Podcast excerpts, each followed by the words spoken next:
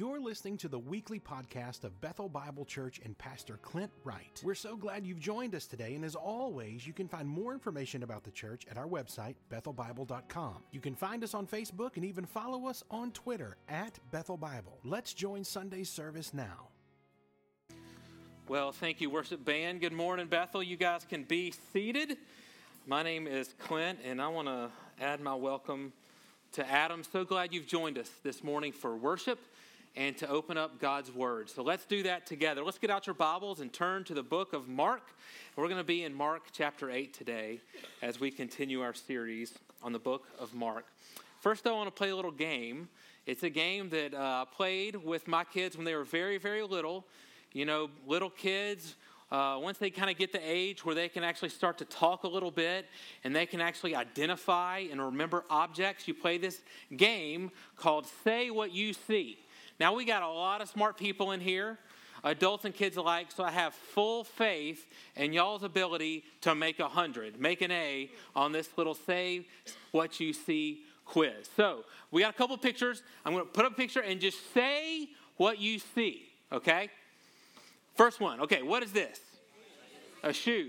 All the guys said shoe. All the ladies were like, it's a stiletto pump. It's a shoe. That's what it is, a shoe. Okay, we're doing great. Next one, Purse. It's a purse. Thankfully, no one said man bag. Okay. Snake. Yes. Thank you. Okay, one more. Now, some of y'all said beer, some said Coke. Ice. thank you. A bucket, a bucket of some cold beverage. Okay? Finding out a lot about y'all's hearts this morning. Okay, that's right. Uh, y'all did great. But what if I told you those actually weren't different things? They weren't the things you thought they were. Those were all cakes. Those are all cakes. Isn't that amazing? Cakes. I know. Y'all, all the kids are going to want different. Mom, you got me a lame birthday cake. I want a snake cake for my birthday. Hopefully, none of the kids want a beer cake. Uh, yes. So, today, our passage is all about those times when our eyes are, y'all, y'all have great eyesight. Your eyes are working just great. But sometimes our eyes can be working fine, but we still can't see. Today's passage is all about our ability, or probably better said, our inability to identify something correctly. It's about those times, again, when our eyes are working just fine, but we don't really see what we are seeing. We don't understand what something really is. Now, this was a game, it's no big deal. But what if the stakes were much higher? What if your soul was at stake and your ability to truly identify what you see. That's what Jesus is going to say today. Today, Jesus is going to say, How you see him, it determines everything about who you are. And so, this is our big idea for this morning. We become what we behold. We become what we behold. And this passage, this chapter, it, it's going to open up with a very familiar scene. You're going to read it and you're going to say, I feel like we've been here before. And it's true, it is a repetition. In fact, we can summarize it because we've seen this almost exact same thing in chapter 6. Back then, it says Jesus fed 5,000. Here in chapter 8, he feeds 4,000 this time. And it is essentially Jesus repeating himself. Parents, you, you can identify. You know what Mark is having to do here. You know what Jesus is having to do here. He's having to repeat himself. And in fact, I encourage you this week in your study, go look at chapter 8 and then go look at the event in chapter 6 and see how many parallels you can find that are repetition. But it's essentially the same message. Here's the message from this miracle Jesus is the compassionate Messiah who provides and calls you to participate. That's, that's the lesson in chapter 6, it's the lesson here. So, why, if he's already said it, why is he repeating himself? Because, y'all, his disciples are dense they are still not getting it. So Jesus has to repeat himself. And we may ask, well, how can they still not get it? How can this be? Well, the answer is quite simple sin. Sin blinds us.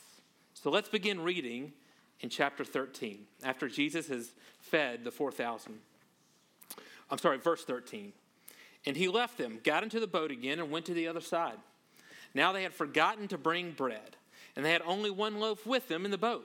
And he cautioned them, saying, Watch out, beware of the leaven of the Pharisees and the leaven of Herod. So Jesus, he's just with his disciples now, and he's going to use a teachable moment because the disciples are still worried about the bread. We're going to do the bread. Okay. Let me teach you a deeper spiritual truth while you're worried about bread. And so he talks to them about leaven, and this would have been a familiar concept to them. It's all throughout the Old Testament. Leaven is something that may be small, it may be unseen, but it is pervasive and it is integrated. And so let's say you took a loaf of bread, and I said, okay, in this loaf of bread, point, point the yeast out to me. Where's the yeast? And you say, well, it's everywhere. It's all over the whole loaf. I mean, maybe at the beginning I sprinkled just a little bit on there, but it is now spread and it is pervasive. And what if I said, okay, but take the yeast out of the bread? Well, you can't. It is completely integrated and mixed in to that bread.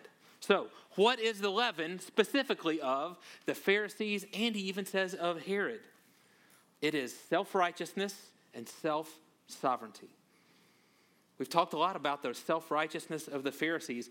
I will earn God's favor. A couple weeks ago, it was, I will make myself clean. I'll do the cleaning here. And then Herod, he represents self sovereignty. You may remember Herod from this episode. We found out what he did to John the Baptist. He was all about John, happy to listen to John, loved him some John the Baptist until he was called to repentance and obedience. And then it was off with his head. Why? Because I'm the king of my life. Thank you very much. I'll make my own decisions. So, wait a minute, hold on. It sounds like we're saying the disciples are like the Pharisees and Herod. Yes. That's what Jesus is saying. I mean, whoa, whoa, whoa, whoa, whoa. I thought disciples were the good guys, Pharisees, Herod were the bad guys. Well, y'all, this is not an Avengers movie. There's not the good squad and the bad squad. No. In real life, Jesus is saying, all of us, all of us have pervasive and integrated self righteousness and self sovereignty. And that leaven blinds us all, is what we're going to find out. Now, remember, remember, this is almost comical. Jesus is coming from ha- having miraculously fed a huge crowd for a second time. Now he's trying to teach a, teach a deep spiritual truth to his disciples, and look at their reaction. So he tells them, 11 Pharisees, they're not worried about it. You think they're like, oh no. Verse 16. They began discussing with one another the fact that they had no bread. I think this, this right here, is the moment that Jesus came the closest to having an aneurysm in his life. I don't know how he didn't flip into a DEF CON 5 conniption fit here. Parents, you've been here. You know this? This moment where you are so stunned by the idiocy unfolding in front of you that all you can do is pray for God to help you not wring somebody's neck. You know, okay, don't say amen out loud, but we all, we've all been there. I don't know how he doesn't just scream at them. Stop worrying about the bread. We're not talking about just the bread. It's not just about the bread. Think of all the disciples had seen. Think of all they have heard him say, but they're just like Winnie the Pooh, just all they can think about is the rumbling and their tumbling. That's all that's on their mind. Bread, bread, where's the bread? Where's the bread? We're home. But y'all, Jesus isn't like us. I got to be honest, in this moment, I don't think he gets angry even a little bit because I don't think he is surprised. He isn't surprised by their lack of understanding. He came to heal the sick, he came to give sight to the blind. And so I think it's actually with all the patience in the world that Jesus responds to them in verse 17. And Jesus, aware of this, said to them, Why are you discussing the fact that you have no bread? Do you not yet perceive or understand? Are your hearts hardened? Having eyes, do you not see? Having ears, do you not hear? And do you not remember? When I broke the five loaves for the 5,000, how many basketfuls of piece, broken pieces did you take up? They said to him, 12. And the seven uh, for the fourth house, How many basketfuls of broken pieces did you take up? They said to him, Seven.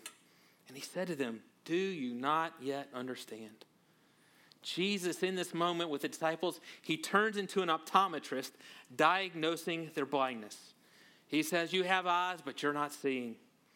You have had experiences with me, but you have not correctly identified me. Your hearts are hard. They have not been molded and shaped by your experiences with me and by what you have seen. So he gives them a pop quiz. How, how many leftovers the first time, guys? You almost hear them. They know by now they've missed 12, 7. A lot of people talk about these numbers and what do they mean and the significance. Listen, really, in the context, these numbers are simply showing abundance. That's it. They had seen Jesus two times over provide over and above the needs of people who could not provide for themselves. That's the point. That's the abundance. Which means the disciples did not have an information problem. They knew what they had, they had seen, they had been there. They could see what he did, but they could not understand the significance. Their hearts were blind, even though their eyes were working just fine. And then so I had to wonder this week, you know, if that can be true for them, if, if they can be this close twice and still not see, well, what hope is there?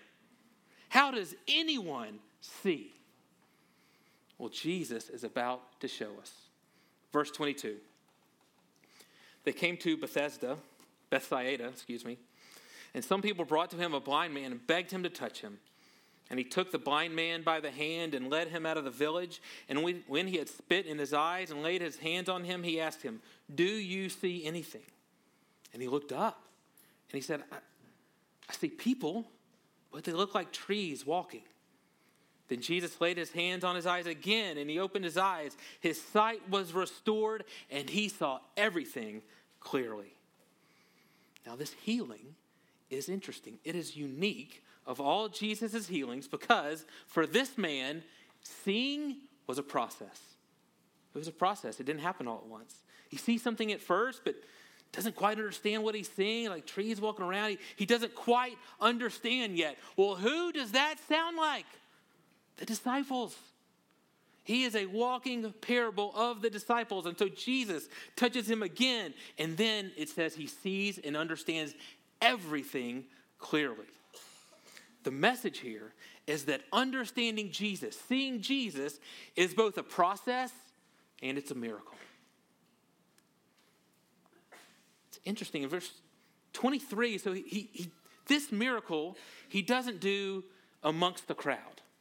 In fact, he leads this guy away from the crowds. Why? Well, this miracle appears at a very important transition in the book of Mark. This right here ends Jesus' public ministry. The public ministry is done. And so from here on out, Jesus is going to shift his focus really to two things. Number one, his inner circle, the disciples. See, many thought up till now, the plan was Jesus going everywhere and doing it all. The crowds. The crowds are the plan. And that's the plan that makes sense to me, makes sense to everyone. That's not the plan. The plan is actually repetition and relationship. He is going to invest in these 12 again and again and again until their sight is fully healed and they can see everything clearly. Then, once he's done that, he will send them out to bless and to multiply. That's the process. That's how it's going to work from here on out. So, the, the first shift is away from his public ministry to his inner circle. The second shift is to the cross. The cross. From here on out, Jesus is making a beeline straight for the cross. And he begins talking openly about it three times. He's going to tell his disciples exactly what's going to happen. And at first, they don't get it. He has to keep repeating himself. But why? The cross is the miracle. The cross is the miracle that will heal your sight. That's what he's trying to tell you. And you don't get one without the other. You don't get sight without the cross. Yes. So immediately, at, right after that, he heals this man as a process. It's a miracle. It's a process, and he shifts back to the disciples. Hello, Markan Sandwich. We've talked about this. Verse 27. And Jesus went on with his disciples to the villages of Caesarea Philippi. And on the way, he asked his disciples, Who do people say I am? And they told him, John the Baptist. Others say Elijah, and others one of the prophets. And he asked them, But who do you say that I am? Peter answered him, You are the Christ. And he strictly charged them to tell no one about him. So Jesus gives his disciples another pop quiz. First question to Leah, hey, what do others say about me? You know, Elijah, John the Baptist, another prophet. We saw this exact same thing in the episode with Herod. And you know what's interesting? They're on the right track. They're close. It's like they can see people walking around, but they're not quite sure. It looks like walking trees. They aren't there yet. And then he makes it personal. He says, Okay, what do you see when you look at me? And in that moment, he's like the eye doctor. You know, when he flips on the light for that little reading chart, says, Okay, can you read that bottom line for me? And what do you know? Peter can see. And he answers rightly, You are the Christ. Now, when I was a kid, I thought Christ was Jesus' last name. You know, Jesus Christ, you had Mary Christ, Joseph Christ, little brother and sister Christ. It's not his last name. Christ is a title, not a name. It's the Greek word for Messiah. That's who Jesus is. Now, lots of theology there. We could talk for hours about all that means, but let me just sum it up to say the Messiah, dating all the way back to the Old Testament, was the divine king who would bring God's kingdom. That's who Peter is saying Jesus is. He is the one God would send who would save us, who would make all things right, who would do away with sin and would establish forever the kingdom of God. And so that sounds great, and it is. And so in their minds, everything associated with Messiah is triumph and victory, which makes what Jesus says will happen so surprising. Verse 31. And he began to teach them that the Son of Man must suffer many things and be rejected by the elders and the chief priests and the scribes and be killed. And after three days, rise again. And he said this plainly. And Peter took him aside and began to rebuke him. But turning and seeing his disciples, he rebuked Peter, Peter and said, Get behind me, Satan, for you are not setting your mind on the things of God, but on the things of man. So this Messiah, Christ, the one who God would send, who's our only hope, predicts four things about himself suffering, rejection, death, and then resurrection. And he says, These things must happen. The suffering is necessary, it is essential. Why? Because you don't get the miracle of sight without the cross. This is how he will heal us. Without this, none of it matters. All the show, all the miracles, the signs, the feeding, the walking on the water, none of it will do for us what we really need. Because through that suffering and death, on the other end will come new life. And so Jesus is telling his disciples listen, guys, the road I am on is the road of suffering, rejection, death, but my destination is new life. That's how we're going to get there. And Peter hates this idea, hates it. See, suffering didn't fit his idea of what a Messiah should do. So, Peter, he's again, he's in the process. He's almost there. He can see who Jesus is. The problem is now he wants to use Jesus for his own purpose, namely to be a political leader. And Jesus identifies his core issue. Verse 33, what does he tell him? You are not setting your mind on things of God, but on things of man. And there it is again the leaven of the Pharisees and Herod. The self righteousness and self sovereignty that blinds us to who Jesus is and what he is doing. We'll see the self righteousness out of Peter. He'll say, Jesus, this isn't necessary. You don't have to. I'll do it. I'll be a good soldier. I'll, I'll fight. And he will. He'll draw his sword. He'll try to make it happen on his own. We see his self sovereignty. No, no, no. This isn't what I want out of my Messiah. No, no, no. I want you to follow my path, Jesus, instead of me following your path. This phrase where it says setting your mind, it, the Greek word it means to observe carefully or focus in on something, almost like almost like a camera lens focuses on someone. I don't know if you've seen the most recent Apple commercial. It starts with these two detectives in a car, and they kind of break the third wall, and the, the camera, the lens is focused on the first guy. Well, then the, the second guy says, Well, wait a minute, wait, wait a minute, why am I all, uh, why am I all blurry? And the first detective says, Well, because you're just supporting cast. The camera always focuses on the most important character, character, which is me. Well, then the other guy says, Wait, but what if I have a big reveal And then all of a sudden, the, the focus of the lens switches to the second guy. And he says, Now the camera's focused on me. Now I'm the most important character. Listen, Jesus is saying this morning, you are blind because you are focused on yourself as the most important character. You have set your lens, your focus, your mind on yourself as the most important character. So, next, what Jesus is going to do is show us what it looks like when we shift the focus from ourselves as the most important character to Him as the most important character. Verse 34 and calling the crowd to him with his disciples, he said to them, If anyone would come after me, let him deny himself and take up his cross and follow me. He gives us three things followers do. And they are all stated in the present continual sense. This means a daily, regular, continuous decision. This is not like a one time at summer camp thing. This is every day we choose to do these three things. The first one, deny yourself. Deny yourself. Now, right now, we're in the season of Lent. And Lent is where you pick something to deny from yourself for 40 days. And that, you know, chocolate, screens, uh, social media, all the things. And that's, you know what? That is a very good practice. You should all, we should all do that. We should all do Lent. That's not what this is talking about, though. This isn't self discipline. Because listen, frankly, you don't need Jesus for self discipline. All kinds of people all over the world are willing to suffer and sacrifice for all kinds of things. There are people who will give up anything and everything they can just to be wealthy or just to be successful. There are people who are willing to practice unbelievable levels of self discipline in order to have a ripped bod, have a six pack. I clearly wouldn't know anything about that, but those people are out there. I've seen them. People can and do sacrifice greatly with the camera still focused on themselves as the main character. So that's not what this is talking about. This, the way R.T. France put it is this it's, it's not the denial of something to the self, but the denial of the self itself. It's the denial of the self itself.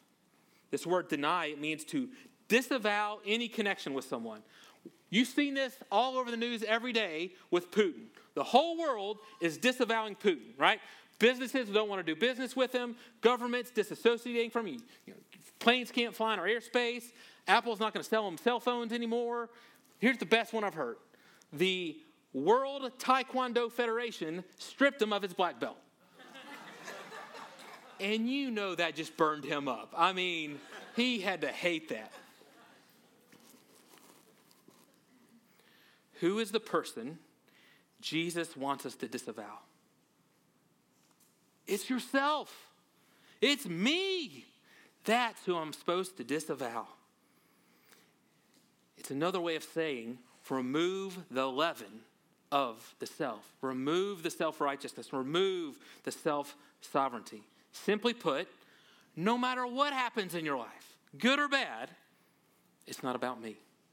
It's just not about me anymore. No, no. It's about him and what he wants, not about me and what I want. He is the most important character now. Then we take up the cross. Now we've got again, we've got to understand this, how they would have understood it back then. It's not hardship. They would not have thought, oh, a trial. They would not have mentally thought, oh, must be difficulties in your job or your marriage or financial difficulty. No, you know what they would have called that? They would have called that life. That just happens to everybody, and that is to be expected. No, no. For them, a cross meant one thing it meant painful, demeaning death. That's, that's the only association they would have had. They would have grown up seeing criminals who were being shamed and tortured by being forced to carry their cross and die this painful death. Now we've got to understand here what, what, what is he saying is dying? He's not talking about a physical death. He's saying myself is the main character. It's not about me. That's what's dying. And Jesus is telling us two things about that death. Number one, it's going to be painful, it's going to hurt. Our pride, our ego, our self interest, they will not go quietly. They're not going to like this decision you make. Two, it will appear to those who are still blind as demeaning and shameful. It will make no sense. In fact, it will be the last thing they would ever choose from themselves. They're going to think you're crazy. and then we follow. And this word follow, it is a relational word. It means to walk with someone wherever they go and become like that person. That's what it means. So, but here we got to remember where has Jesus just said he's going? Where is he going? Suffering, rejection, death, then resurrection. He's saying here, hey, this is my path. My destination is new life, but I'm not a lone ranger. I'm a trailblazer. Let's do one more round of say what you see. I got a picture of a couple dudes here. Does anyone know who this is? Bonus points if you do. that is a good guess. That is a great guess. Uh, now, maybe it's a maybe someone's made a cake. I heard some back here. He kind of looks like him. No, this is Meriwether Lewis. That's a good guess, and William Clark of the famous Lewis and Clark expedition. Now, these guys led an expedition, expedition called the Corps of Discovery all the way from St. Louis, from the Mississippi River, all the way to Oregon. And this is back a long time ago. There's no roads. They were the trailblazers. They went to find the Western Passage for this new nation of the United States. It took a long time, y'all. It took over one and a half years. They went over 8,000 miles. They had to travel upstream across mountain ranges. In fact, in one place in Great Falls, Montana, oh, it took them a month just to get around one waterfall. Can you imagine being on like a year? He gets one waterfall, and you're like, well, that's a month of going around that. In the Rocky Mountains, they suffered frostbite, hunger, dehydration, freezing temperatures, and exhaustion. They almost didn't live and survive the Rocky Mountains. Now, why go to so much trouble? Is this just their idea of a good time? They were bored, had nothing to do? No, because a whole nation was going to come after them. They were blazing a trail for millions and millions of people to follow in their way. Men and women, Jesus, when he talks about going to this cross, then to new life, he is clearing a path for us to follow. He is on the road to suffering, rejection, and death, but his destination is new life. And that is the exact same path for us. And next, Jesus shows us that following him on this path, it's actually the best decision you could ever make. Look at what he says in verse 35. For whoever would save his life will lose it, but whoever loses his life for my sake and the gospel's will save it. For what does it profit a man to gain the whole world and forfeit his soul? For what can a man give in return for his soul? He promises life. And in fact, in this passage, it's the same word. Life and soul are the same word. And so he's not just talking about, you know, breathing, having a pulse, being alive like that. He's talking about true life, real life, the kind of life that makes your soul alive. That's what he's talking about. And he's saying, in our blindness, we totally misunderstand how to get true, real life. To get true, real life, you must lose it. It works the opposite of what we think. So, you want to have life, you give it away. He says, for my sake and the gospel. So, again, he's not talking about physical death, he's talking about mission. You live, but not as the main character of your story. He is. The way Paul's going to say in Romans 12 1 is we all become a living sacrifice. As we live, we are being offered up to Him. And so it means this it, listen, if you're giving up something for Lent, that's great, but it's not for your sake. It's for my sake and the gospel. Now, this sounds insane to the world, but it's actually the most sane thing that you could ever do. He puts it like this he puts it in the form of a question, verse 37. Okay, well, just tell me this. What can you give in return for your soul? Literally, he's saying there, what's the exchange rate for your soul? A couple years ago, I went to Nicaragua. We do mission trips there. If you have a chance, have a chance to go, you should go. It's unbelievable. And while I was there, I got one of these. This is some Nicaraguan money. This is 10 Cordobas, right? And while I was there, this had some value. I could buy some stuff. Not a lot. I bought some, they sell Coke in Ziploc bags for some reason. Bought some of that, bought some Coke in a Ziploc bag. I bought some uh, little souvenirs to bring back to my kids. Bought a lot of stuff. That trip was just temporary. And then I came home. And now I have this. And y'all, this won't get me a thing. This now is worthless. I can't exchange it for anything. Now, think about all the things we value now temporarily, but the nanosecond we die, and then for all eternity, have no value whatsoever.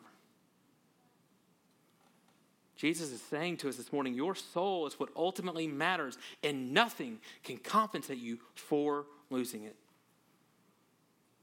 Jim Elliot, fam- excuse me, famously said it this way He is no fool who gives what he cannot keep to gain what he cannot lose. Make the smart bargain, is what Jesus is telling us. Listen, Jesus isn't trying to hurt you, He is trying to help you see more than what is right in front of your face right now. And it looks crazy. I know it looks crazy from our perspective where we are to choose denial and to choose a cross. But what's crazy is partying on the Titanic instead of getting in the lifeboat. That's crazy. Anything else, listen, anything else that you live for, it will not deliver on what it promises. And it is a sinking ship. It will not last. You will only find real life in following Jesus Christ. That's it. So this week I was thinking through my life and this teaching, I have a couple questions. First one is this Have you been avoiding a cross?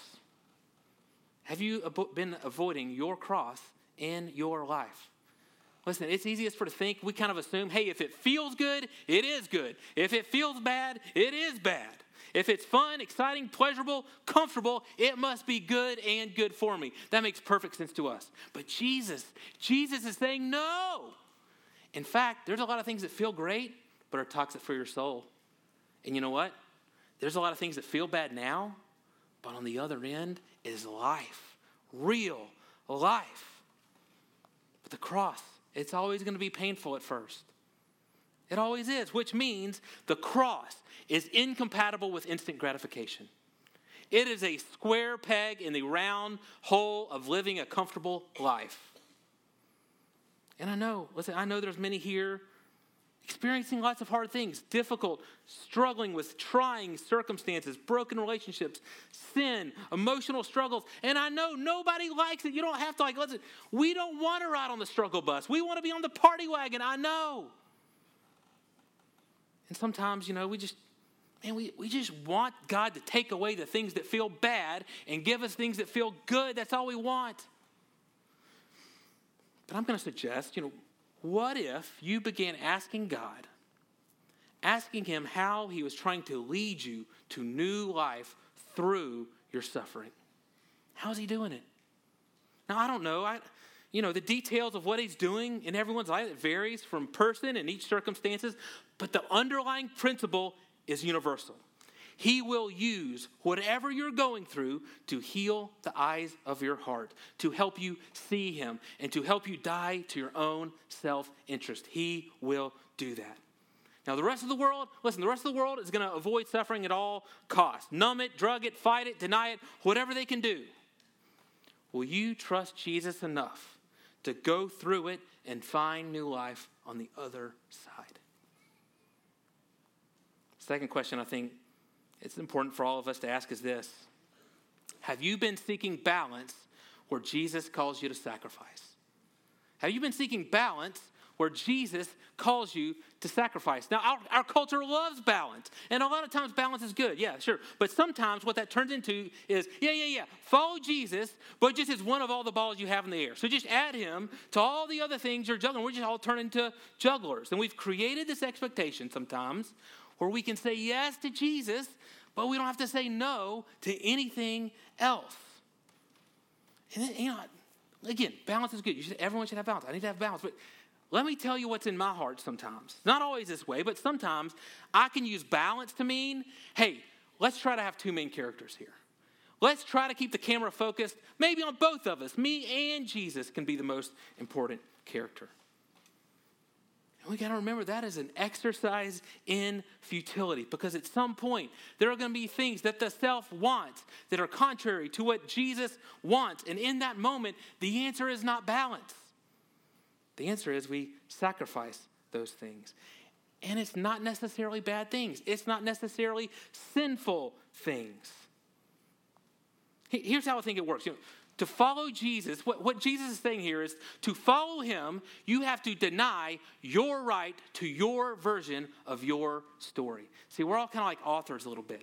And we spend a lot of our time trying to write our version of our story and the story that we want for ourselves and even for our kids, our marriages, our, our career. And Jesus is saying, you got to put the pen down and say, This isn't my story anymore. This is his story. He is the one writing it. And Jesus is saying, if Jesus is right, men and women, when we do that, really, you're not sacrificing, you're gaining. You win. You get life. And I think there's something else that happens when we do that. When we do that as people who claim to follow Jesus, I think, I think our sight becomes contagious. I think this is actually how we bless and multiply in the world out there. See, there's lots of people that, you know, they notice maybe not as many people go to church and church isn't having the impact it used to, and they say, well, well, there's a lot of things we can blame. They blame politics or media or schools or something else out there. It has nothing to do with that. What's happened in our, our culture is that people, they, they begin to feel the emptiness of their stuff.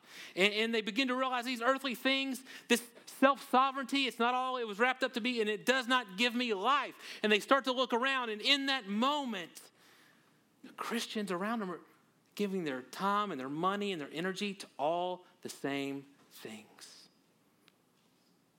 And so our message becomes well, just here's another ball to juggle. Just juggle one more thing, you know? Well, that's not going to work. If a juggler can't handle three balls, you're not going to say, hey, try four. Maybe that'll work. Our ability to balance everything does not tell people that Jesus is more valuable, and it does not call people to give their life away. But, but, our willingness, men and women, to gladly deny ourselves that we may gain Christ. It tells people there is life, there is real life in Jesus. And it says, He is worth it. And that's when we shine like stars in the night sky.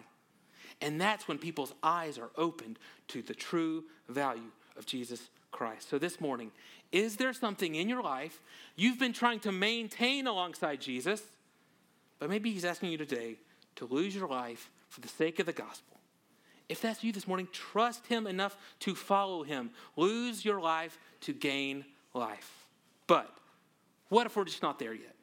I mean, what if you kind of, best you can say is, I want to want to, but I don't really want to. You know what I mean? That's where I am sometimes. Close by saying this a human being being willing to pick up a cross and deny themselves, it is a miracle. Every bit as much as a blind man receiving sight, which means it's really more about what he does than about what you do.